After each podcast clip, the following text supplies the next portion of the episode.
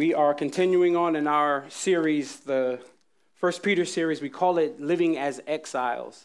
We've taken a detour um, a couple of times, but we are back in to, uh, to First Peter.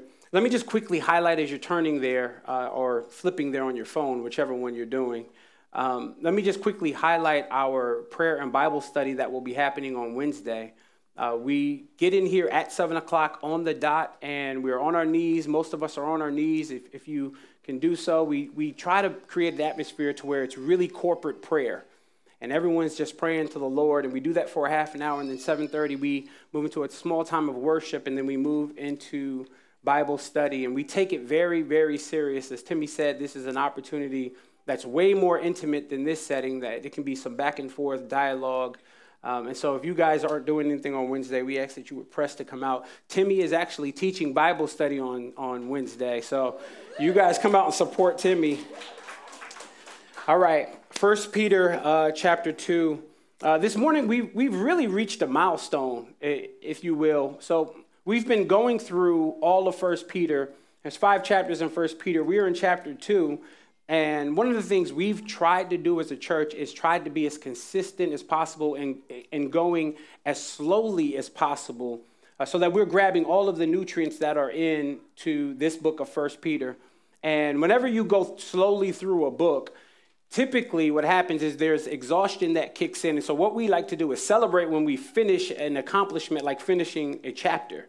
So we're actually finishing chapter two today, which is a big deal because we've been in the book for several several months. But don't check out after chapter two. There's three more chapters, and there is a lot that Peter is going to continue to cover. In fact, the next time we are back into this word, we will be uh, talking about wives and husbands, which is where Peter it just is going to lead us. But if I'm honest, man, because it's Family and Friends Day, I contemplated not doing First Peter today. And the reason I contemplated not doing First Peter is because Peter's actually really, really heavy in the text that he's going to give us today. Not only is he heavy, but he presents to us pills that are very, very hard to swallow. And so I said, man, this Family and Friends Day is a beautiful day. I looked at the weather, I saw the sunshine, and I said, man, I don't want to talk to people about suffering. And that is exactly what Peter is talking about today. But, um, you know, one of the things I did, or at least I started to communicate to you guys, is the importance of making sure we don't skip over any part of the Bible. So when we say we're going through First Peter, we go through every verse. And so whatever is presented in front of us is what we want to deal with and so I, I said, man, let me not be a punk and, and, and punk out, but let's deal with what Peter is saying.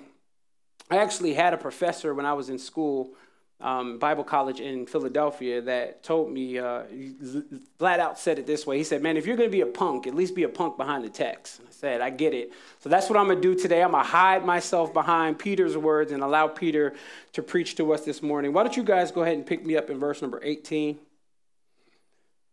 1 Peter chapter 2 verse 18 says this, servants in the original language it's slaves. Be subject to your masters with all respect, not only to the good and the gentle, but also to the unjust. For this is a gracious thing. When mindful of God, one endures sorrow while suffering unjustly. For what credit is it if when you sin, you are beaten for it? You endure.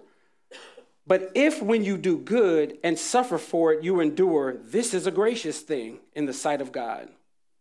For this you have been called because Christ also suffered for you, leaving you, circle this word, an example. We need to define that. So that we might follow in his footsteps. This is talking about Jesus. He committed no sin, neither was deceit found in his mouth. When he was reviled, he did not revile in return. When he suffered, he did not threaten to be I'm sorry, when he suffered, he did not threaten, but continued entrusting himself to the one who judges justly. Verse 24 He himself bore our sins in his body on a tree, that we might die to sin and live to righteousness. By his wounds we have been healed. Last verse. For you were straying like sheep, but have now returned to the shepherd and overseer of your souls. I literally want to preach from a one word topic today, and that is suffering. You should look at your neighbor and say, On Family and Friends Day, the pastor wants to preach on suffering. Let us pray. Father, I thank you this morning for your faithfulness and your kindness to us. I think I speak on behalf of the entire room when I say we do not like suffering. We understand it. If, if, if we're mature Christians, we understand its, its role in our sanctification or our spiritual growth. But nevertheless, we do not like seasons of suffering. We don't even like to see our friends suffer.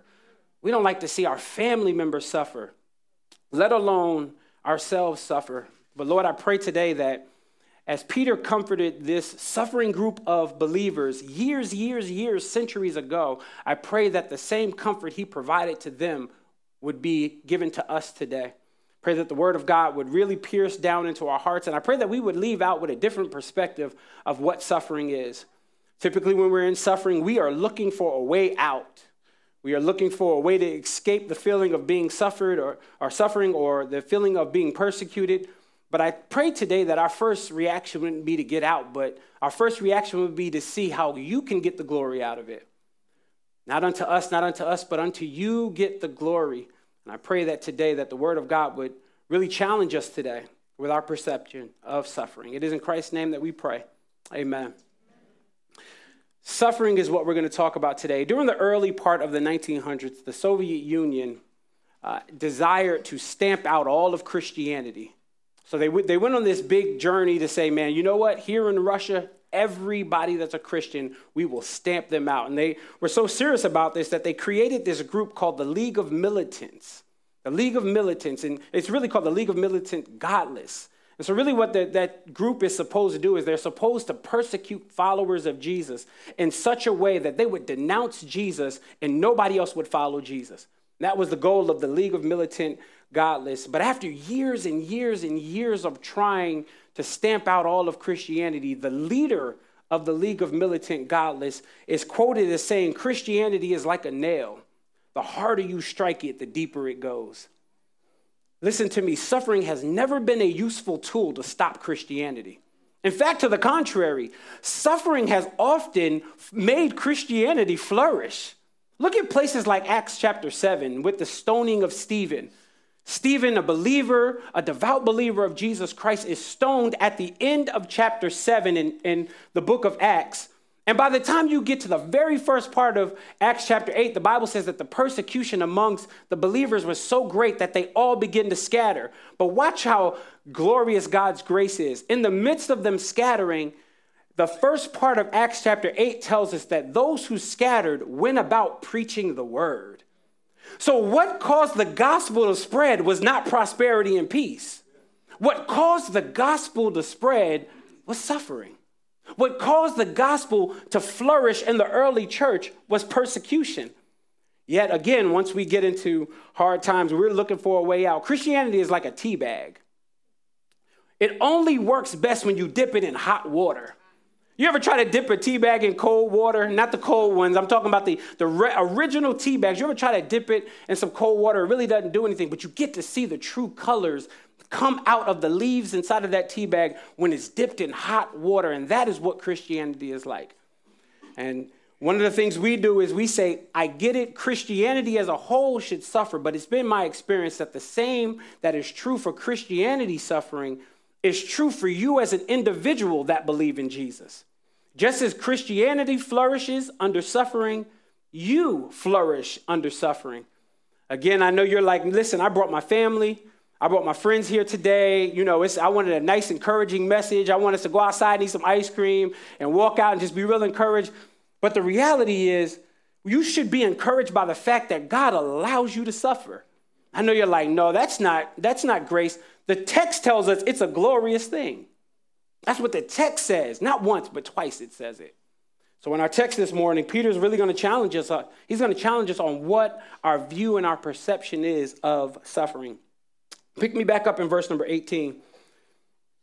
For our family and friends, how we do it is we literally go verse by verse. And so we'll read a little bit, talk a little bit, read a little bit, talk a little bit. Verse 18 says, Servants, again, slaves, be subject to your masters with all respect not only to the good and gentle, but also to the unjust. Let me lift back up that first part. Slaves, be servant, be subject to your masters with all respects. Can I lay my cards on the table this morning? I do not like this verse. I'm just telling you right now. I know y'all like, listen, I like every verse in the Bible. No verses challenge me. But if I'm honest with you, you know, one of the ways I've learned to read and understand the Bible is to be aware that I typically am bringing my own cultural view into the text. Just, like, don't disconnect yourself from that. Like, I'm a black man. I'm not, I'm, Psalms 139 will affirm that I am fearfully and I'm wonderfully made.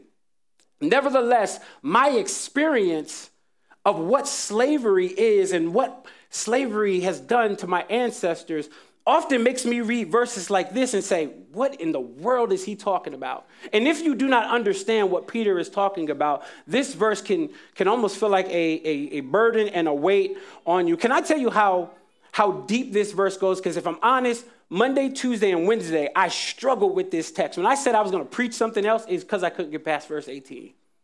Servants, be subject to your master. Let me tell you how, how deep this verse goes.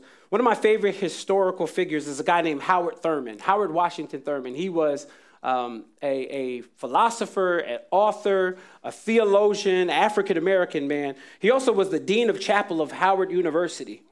He also was somebody here from Howard? I hear you now. He was also the, the dean of chapel at, um, at Boston University in the, in the, 50, in the 50, 1950s and the 1960s. Do you realize how big of a deal that is during that time? Well, his grandmother was a slave. She was freed later on in life, but earlier on, she grew up as a slave. And growing up as as a slave, she didn't have the opportunity to learn how to read. She didn't have the opportunity to learn how to write. And so, what Howard Thurman would do is, whenever he went to visit his grandmother, he would simply read the Bible to her. And she would say, Baby, you can read any verse. She was a Christian. You can read any chapter to me, any verse. I love the prophets, so read to me Isaiah. I love the Psalms, read to me the Psalms. I love the Gospels, read to me the Gospels. But she would often say, Don't read to me anything from Paul or Peter. This is how deep this verse goes. She literally blotted out verse 18 of 1 Peter chapter 2 based on the misuse of this text the way she was taught it she would say, you know, Howard Thurman one time built up enough courage to ask her, you know, I'm reading these texts to you. Why don't you allow me to read the epistles? Why can't I read Peter to you? And she would often say, well, you can't read that to me because when I was a slave, the, the plantation master would have white preachers come in and preach from this very verse and misuse it in a way to make me feel like my slavery is actually God ordained.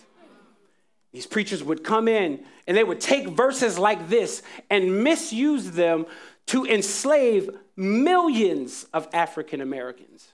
So when I come to texts like this, if I don't properly understand slaves submitting to masters, I will read verses like this and conclude in my mind, God, are you for slavery? But unfortunately, we've misused that. Here's what I know there's a huge, huge, huge difference between slavery in America, the Western world slavery, and slavery during Rome. Completely different. Let me tell you how different it was. You know, one of the differences is on, is on uh, permanency. So, in other words, African Americans were enslaved typically for a lifetime. You were born into slave, a, a slavery, and you died a slave. So there was no way out of being a slave. And the small parts of getting out were, were, I mean, they were hard to get to to be a free slave. And so slavery was for a lifetime. In the Roman era, slavery, you were only a slave until like 30. And some people got out of slavery earlier than that. The second reason, the second difference that we find is that the, the is the idea of race or identity. So in America, we were enslaved because of ethnicity. You were enslaved if you were a black person. However, in Roman, in the Greco-Roman era, you weren't enslaved because of uh, ethnicity. You were enslaved if another nation conquered your nation. So, Rome, with their massive army, they ruled all of the known world from England to India. This massive army, once they conquered your nation, you were first a prisoner and then you were a slave. But here's what I know in American slavery, we weren't allowed to read and we weren't allowed to write. But in Rome, these, the, the ones that were enslaved were former doctors, were former lawyers, they were business people. They were able to read and write, and that's why we have a letter being sent to them, because they're able to read the letter. And so there's a huge difference between slavery as we know it in America, don't feed that into the text. Like, let's just call it out. Slavery as America, as, as we've had it in America, was sinful. But if you look at our text and, and you look at the difference between slavery in Rome during the first century and slavery in America, they are two totally different. But here's what's the same slaves or servants had no value in society in America, or if you look at slavery in Rome during this time that Peter's writing it. There were over 60 million slaves at the time Peter wrote this, and none of them had any value.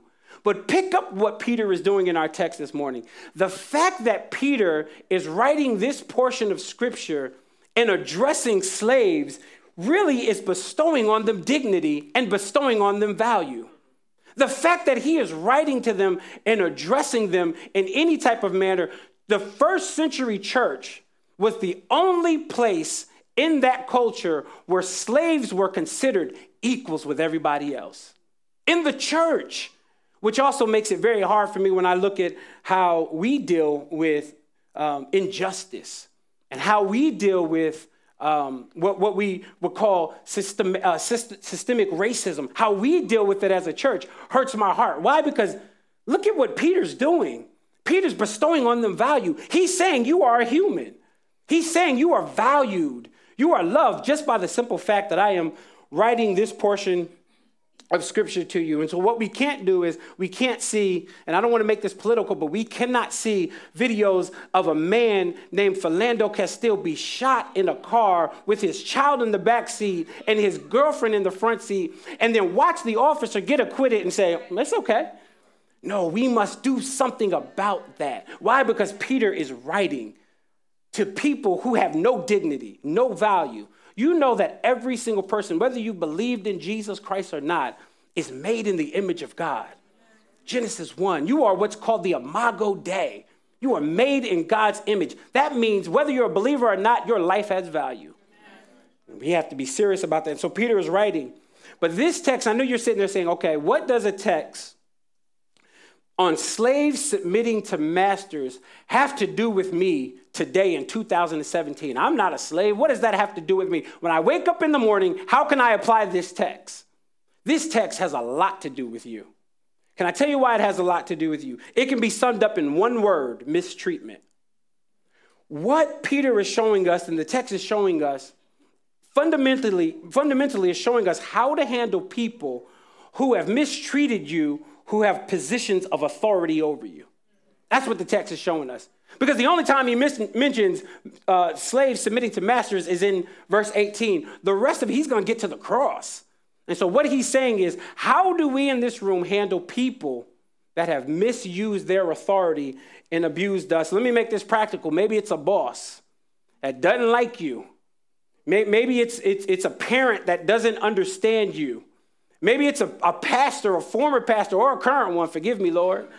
Maybe it's a pastor that has misused his authority over you. Well, guess what? The text tells us today how we are supposed to deal with that. Now, what the text doesn't say is the text is not telling us that you should endure um, injustice or mistreatment. Like, you know what they didn't have in Peter day, Peter's day? They didn't have HR departments. You got an HR department. So if you are being abused on your job, you should take legal action against it. You should go to the HR department. So I'm not saying that, but what I am saying, let's slow down and see the lesson that we can learn in slavery. I mean, I'm sorry, in misjudgment. I mean, mistreatment. And God, I'm all over the place this morning. see how we can slow down and, and, and really focus in on how do we endure suffering from people that are in positions of authority. Let's get back in the text, verse 18. Pick up one word that's used twice between verse 18 and verse 19. Servants, be subject to your masters with all respect, not only to the good and gentle, but also to the unjust. Remember that word. For this is a gracious thing. When mindful of God, one endures sorrow, endures sorrow while suffering unjustly. He uses the word unjust twice. Peter's, when he wants to present to us suffering, the first thing he shows us is that just because you're suffering, it doesn't mean that you've done something wrong. Do you notice that he uses the word unjust two times? He says he was, he, he says unjust in verse 18, and then verse 19, he says it again, unjustly. And so what he's saying is the, the servant hasn't done anything wrong. in this text, who's done wrong is the boss. So, how in the world do we operate in life when we've done nothing? Can I put some Bible stories to someone working underneath someone else that is misusing them and mistreating them? Look at places like Genesis chapter 29, where you don't have to turn there, but it's a story of Jacob and Laban. And Jacob works for Laban, and he, he has two daughters. He has one daughter named Rachel, which is supposed to be drop dead gorgeous and beautiful. And then there's a daughter he has, I love the way the text puts this, that's weak on the eyes. That's what the text says. Like, I'm gonna start saying that to people. I'm like, you're not ugly, you're just weak on the eyes. That's what the text says. So the Bible says that Rachel was beautiful and that Leah was weak on the eyes, aka Leah didn't just look that good. And so Jacob sees Rachel, falls deeply in love with her, goes to Laban and says, I will work for you for seven years. You know she looked good. for seven years, I'll work for you. So he works for him for seven years. At the end of the seven years, on the wedding night, I don't know if the veil was thick and the veil was tight, but on the wedding night, Laban tricks Jacob. And so instead of presenting to him after this marriage, after this ceremony, instead of presenting to him the one he loved, Rachel, the one that they've both made a vow that he was going to have, he gives to him the one that's weak on the eyes. He gives to him Leah. And he sees her and he's upset about it. He goes back to Laban and says, You know what? I'm really upset about that. And this is how you know she looked good. I'll work another seven years for you. I don't get it. I don't know. He works another 14 years, he works to get Rachel. He finally gets her, and typically we stop there in the text. But the text goes on to say he works another seven years, 21 years. And the next seven years he works, the, the Bible says at the end of that 21 years, that he was cheated out of wages by Laban 10 times. And so what you have is a, a servant named Jacob that has done nothing wrong to Laban, yet the boss misused him over and over and over again. Because I know you're in this room, you're like, my boss just has it out on me. They just don't like me. The reality is, men and women have suffered under bad bosses for years. Not just, don't just look at this one, but fast forward a little, little bit and look at Joseph and, and Potiphar. Joseph served Potiphar faithfully served him faithfully. And, and, and one day, Potiphar left the house and he went away on a trip. And when he went away on the trip, his wife, Potiphar's wife, looked at Joseph and wanted him. The Bible says that she grabbed him and said, Lay with me. And he was like, You know, godly man, I can't do that. Bible says that he flees. First of all, brothers, let me just tell you, that's a good verse right there. In the midst of sin, you ain't got to contemplate. You ain't got to text your boy, should I, should I not? The Bible says he fleed. And in the midst of him fleeing, Potiphar, Potiphar's wife grabs his cloak. And then she takes it to her husband because he didn't sleep with her. She takes it to the husband and says, Joseph tried to rape me. She screams rape. And he is he is lied on. Potiphar is upset about it and puts him into jail. Again, served Potiphar faithfully, unjust. There's more. I mean, look at David and Saul. David served Saul faithfully, and Saul tried to kill him on multiple, multiple occasions. So, what you see is listen, just because you are going through and just because you're suffering doesn't mean you've done anything wrong. The three men I just named did nothing wrong. In fact, they served more faithfully than we serve bosses. But yet, they were misused and they were mistreated. So, your sickness doesn't mean God is mad at you. Let's put it practical. Your, your financial difficulty doesn't mean God is trying to get back at you. You might be under some type of suffering and persecution just because you're faithful. We never consider that. So he says it twice in this text. He says, unjust. And then he says it again in verse 19 unjustly. Your suffering might be the tool that God uses not only to sanctify you, but to bring him glory. You shine best, and the text is going to show us that. We shine best under persecution. And so the Bible says it twice. You're suffering. You're suffering, but it's unjust. It's unjust. You've done nothing wrong. Nothing in the text leads me to believe that the servant did anything wrong. Pick me back up in verse number 20. For what credit is it if when you sin, you are beaten for it, you endure? But if you do good and suffer for it, you endure. Underline this phrase this is a gracious thing in the sight of God. He actually says that twice. I, I kind of read over it really quickly, but he says it in verse number 19, for this is a gracious thing, he starts. And then he ends in verse number 20 saying the same thing. But if you do good and suffer for it, you endure. This is a gracious thing. What is a gracious thing? If you do good and you suffer for it, that's a hard pill to swallow. Understand what Peter is saying.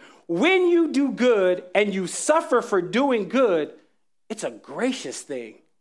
We don't feel like it's a gracious thing. We don't think it's a gracious thing, but yet Peter shows us it is a gracious thing. Why does he show us it's a gracious thing? Because it, it gives you an opportunity to shine bright for Jesus. Let me just tell you, pros- prosperity and peace doesn't, that, that's why I don't like the prosperity gospel.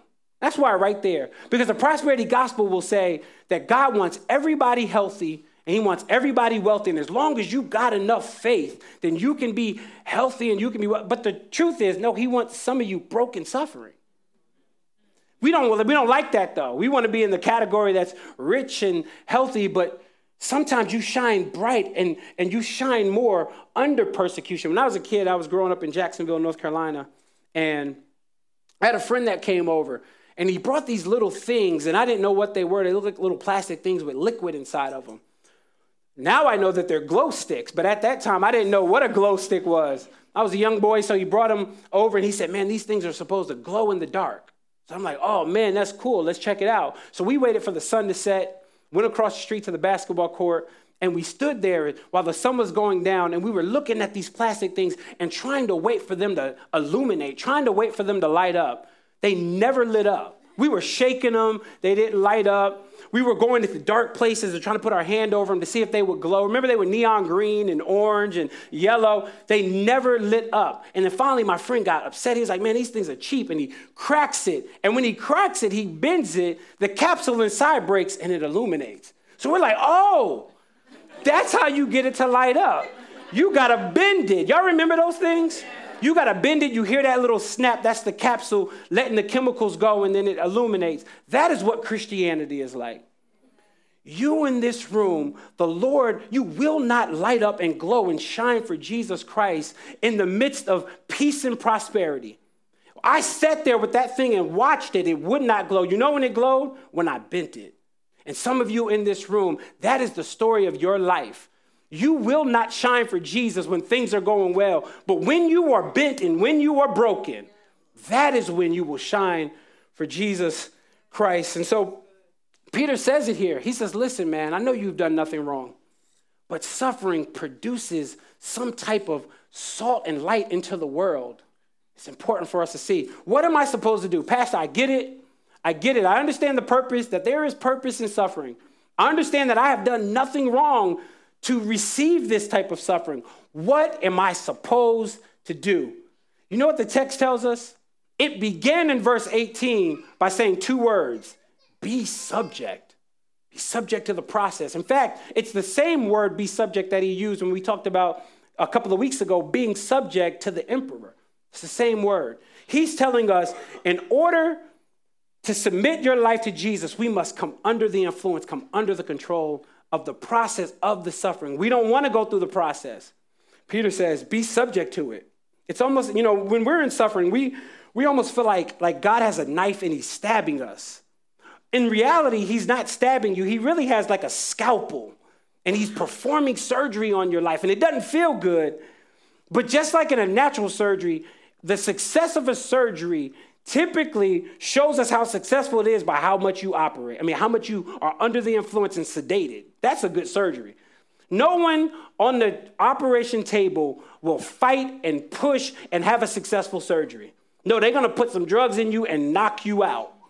I watched a Facebook video of a, of a young man that was, he was so overwhelmed by this outpatient surgery. It was just a procedure. And he was so overwhelmed and nervous about it that he began to fight the nurse and he began to fight the doctor to the point where they had to put him under. They had to sedate him. He was supposed to be awake for this procedure. He could not be awake for the procedure because he was fighting. And anybody in this room that has ever had an operation, it typically goes well when you are still. It says, be subject. God does not have a knife. And the thing I love about our God is he is a great physician that has never been sued for malpractice. He's a great God that has never lost a patient. He has a scalpel, not a knife. So he is not trying to kill you. He is simply trying to trying to get let the process be the process. Submit to the process and the people that God has used to bring the suffering in your life. That's hard. I got friends that have done me wrong. I have bosses that have done me wrong. I have family members that have done me wrong. Hopefully, it's not your family and friends you bought today. but I got family members that have done me wrong. Peter tells us, be subject. And then he uses words like, it's a glorious thing, it's a gracious thing. It's hard for us to swallow. And, a Pastor, I get it, but I need an example. I need an example of somebody that suffered unjustly and was innocent. They weren't wrong in their in any of their actions, but yet they suffered and they were subject. They were subject to the process of suffering. Give me one example. Peter's going to give it to us in verse number 21. He says in verse 21, "For this you have been called, because here's our example. Christ also suffered for you, leaving you an example, so that you might follow in his footsteps." Man, I wish I had something deeper for you today. I have nothing deeper than to say, in the midst of suffering, look to Jesus. I know it's simple. I know y'all like, I came for more than that today. That is what Peter gives us this morning. In the midst of your suffering, let us look to the greatest example of a man that suffered. Like you do realize, like Jesus was sinless. The fact the next verse is going to tell us that he was sinless. And yet, he suffered.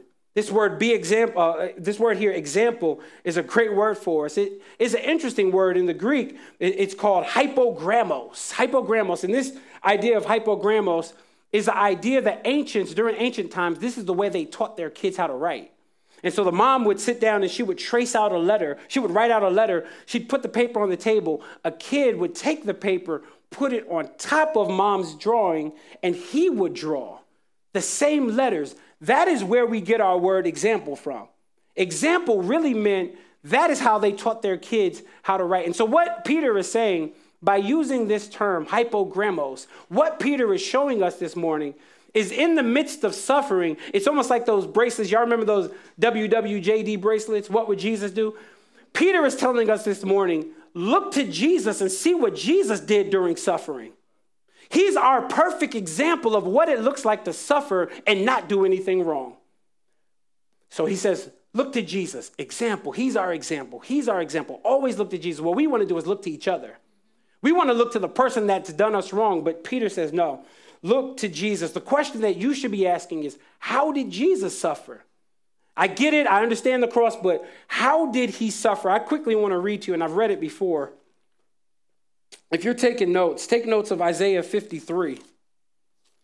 Isaiah 53 records, I love this, it's, it's, it really highlights the suffering servant. In Isaiah 53, it highlights how Jesus suffered and what he did during suffering. Look at what it says in verse number three. He was despised and rejected by men, a man of sorrows and acquainted with grief. And as one whom men hid their faces, he was despised and we esteemed him not. Surely he has borne our griefs and carried our sorrows. Yet we esteemed him stricken, smitten by God, and afflicted. But he was pierced for our transgressions, he was crushed for our iniquities. Upon him was the chastisement that brought us peace. And with his wounds we are healed. Verse 6 We all, like sheep, have gone astray and have turned everyone to his own way. And the Lord laid on him the iniquities of us all. Here's what he did. Verse 7 He was oppressed and he was afflicted yet he opened not his mouth. Like a lamb that was led to the slaughter, and like a sheep that is before his shear. It says it again, he opened not his mouth. How did Jesus suffer? Jesus suffered without a hint of vengeance in his body. He suffered not even trying to get back at the person that was doing him wrong. Like, consider Jesus suffering though. Jesus, could, he suffered under people that he created. Bible says that they pulled the very beard out of his face. They struck him in his face and said, Prophesy to us which one of us hit you. Like Jesus could have prophesied which one hit him. Not only that, but he could have said, I created the hand you just hit me with. Jesus had nails driven into his hands, had nails driven into his feet, All of his joints were dislocated because of the cross. He would have had to lift up in order to breathe because his lungs were filling up with blood and mucus. That's what crucifixion was. Yet the text tells me in Isaiah 53 that he opened not his mouth. Yet what do we do? The moment you do me wrong, I'm opening my mouth. The moment you do me wrong, I'm going on Facebook and I'm putting you on blast. But look at what the text tells us. Now, if Jesus suffered like that, and Peter is saying, look to Jesus as our hypogrammos, look to him as our example, why in the world do we not look to him? Why do we talk so much during suffering? When Jesus, the Bible says he opened not his mouth. It doesn't say it one time, it says it multiple times. May Christ be your example in this room of suffering. Some of you in here right now have walked in, and God knows you've got some serious suffering going on. You have serious weight that you are dealing with right now. And I don't know if it's a sickness. I don't know if you are dealing with like bad relationships. Whatever you are dealing with, Peter tells us this morning look to Jesus. He's our perfect example. Let's continue on with the text. Get back to 1 Peter. Where am I at? Verse 22. I'm going to read 21 into 22. For this you have been called, because Christ also suffered for you, leaving you an example, so that you might follow in his footsteps. Here's how sinless he was He committed no sin, neither was deceit found in his mouth. This verse really is showing us the innocence of Jesus. Why does Peter decide to show us the innocence of Jesus while talking about suffering? The reason he shows us the innocence of Jesus is because all of us in this room, when we're suffering, the first thing we want to say is, But I didn't do anything wrong. Why am I suffering? I'm good. I did nothing wrong. No, Jesus was good.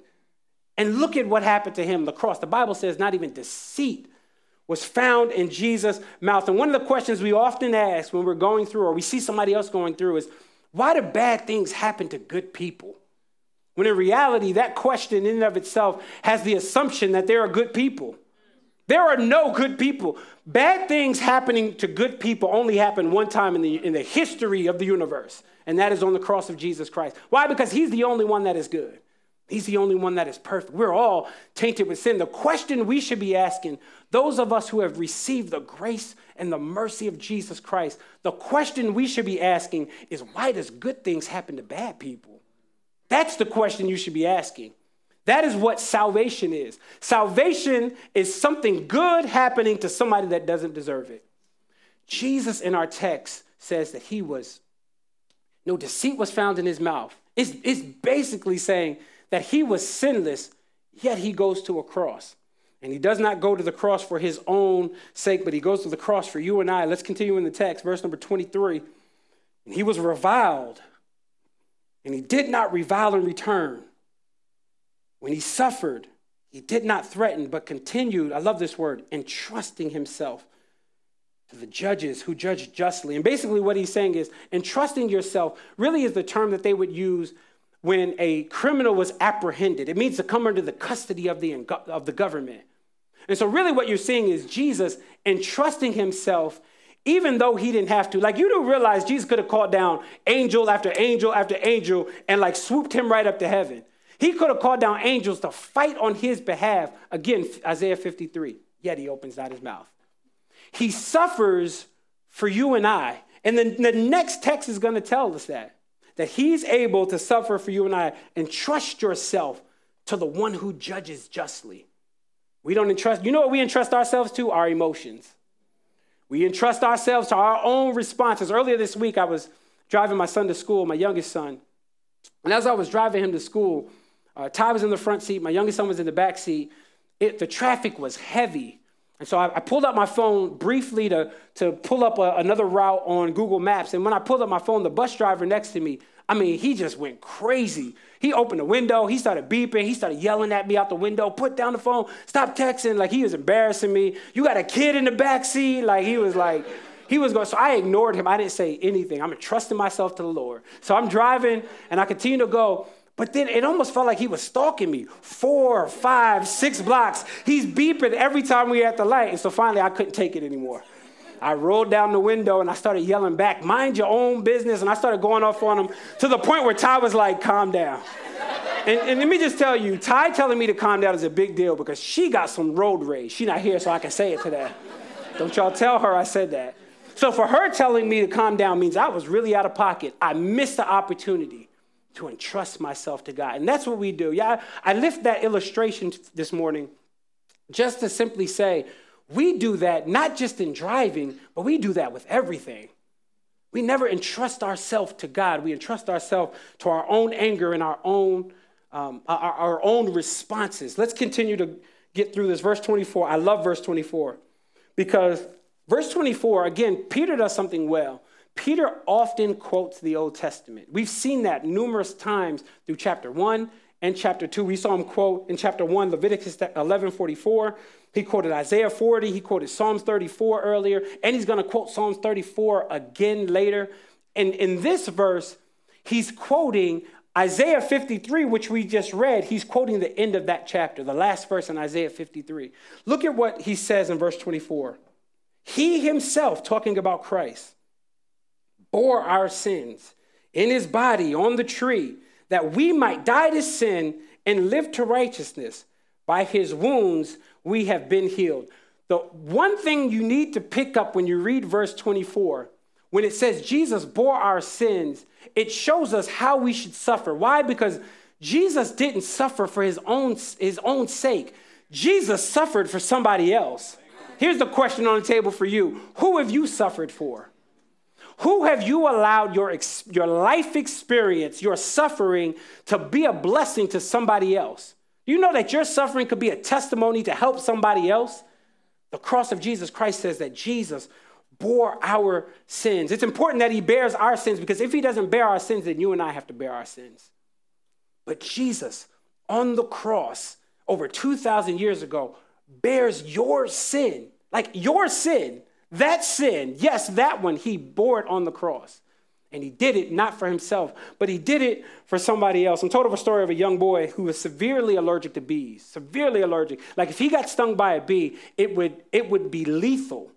So he's in the backyard with his father, and his father is cleaning up the backyard, and a bee comes into the backyard, and the boy sees the bee, and he panics, and he, he's fearful, and he's nervous about this bee, but the father is calm.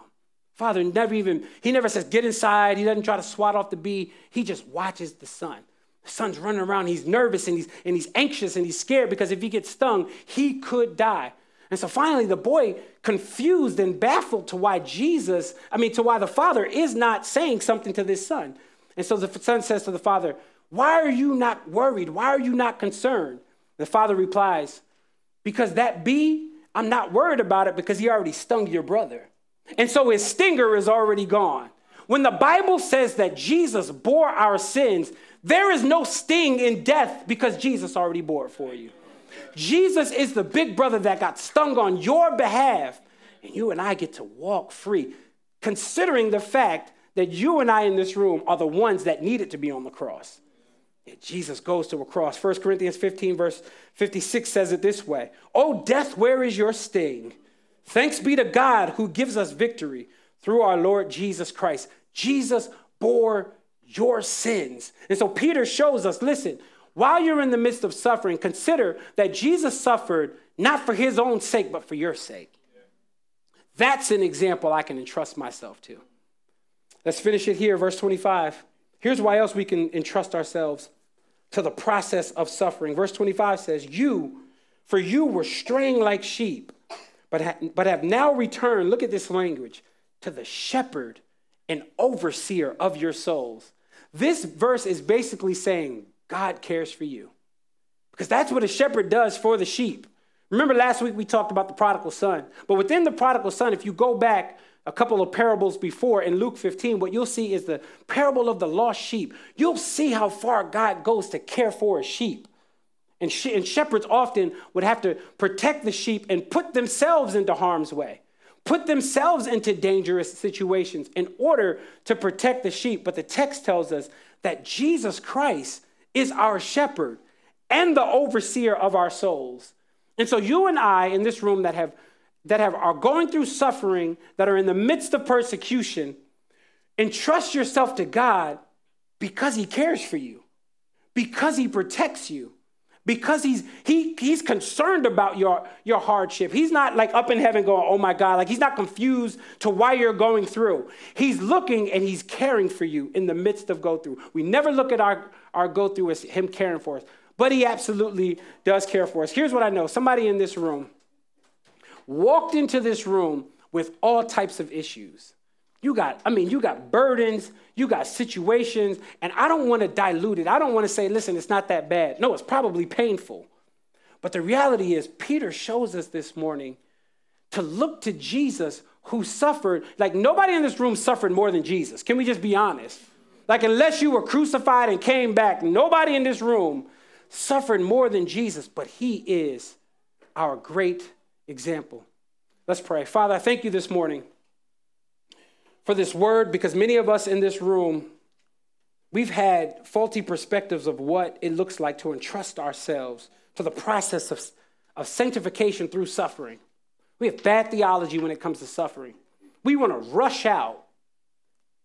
Lord, I do pray that you would help us in our situations. I don't pray that you would get us out too quickly. I pray that you would accomplish exactly what you desire to accomplish in putting the weight on us.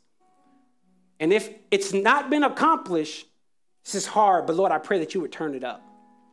Like tea bags, you would turn up the heat in our lives. I know many people are like, I didn't come today for family and friends to hear that you say, turn up the heat. But the reality is, Father, you use suffering, you use hardship as a way to sanctify us, but also to bring you glory. Let us be that glow stick. In the midst of a dark world, help us to shine given us examples and after examples of what it looks like to entrust ourselves to the process of submitting to hardship. You've shown us, but at the same time, Lord, it's not easy. So I do pray for every individual in this room that walked in with some type of issue. Pray, Lord, for them. And I pray that they would see at the end of this thing a great testimony. A testimony, as verse number 24 says, that you bore our sins, a testimony to which will show somebody else that going through the exact same thing we're going through. It will show them how to get out. Help us to be more sacrificial. In suffering, Father, we are extremely selfish. Help us to be more sacrificial, even in the midst of suffering. May our lives be an, a great example for somebody else. Why? Because Jesus is our great example. So, Father, I thank you for this word. Pray that we would hide in our hearts. Pray that we would walk out and remember it as soon as we get into a trial. Because reality is, everybody in this room is going to get into one. It's in Christ's name we pray. Amen. At the end of verse 24, it says that we might live to righteousness. Help us to walk out of here and be living epistles of what the cross has done in our life. Pray that we would get around our friends that do not believe, that do not know you, that have not trusted you and that they would see something different in our lives. But I, I don't just pray that they would see something different, but I pray that they would hear something different, that they would hear the gospel, that there is no way you can work your way to salvation, but Jesus has accomplished it on his cross. The text says he bore our sins. The wrath of God was fully satisfied in Jesus Christ. Hallelujah. Thank you, Jesus. So, Father, as we end our service, Lord, let that message ring in our hearts. And let it move from our hearts to our head, and our head to our mouth, and our mouth to our feet. And let all of our lives be gospel centered, focused on Christ. So, in the midst of suffering, Lord, uh, we might walk out of here and walk, walk smack dead into an issue. Help us to remember this text. Help us to remember that you are our great example. And we thank you, oh God, that you didn't leave us exampleless, but you gave us a great model to follow after. Now unto him who is able to keep you from stumbling and to present you blameless before his presence of his glory with great joy to the only God our Savior through Jesus Christ our Lord. Be glory, majesty, dominion, and authority before all time now and forevermore. Amen.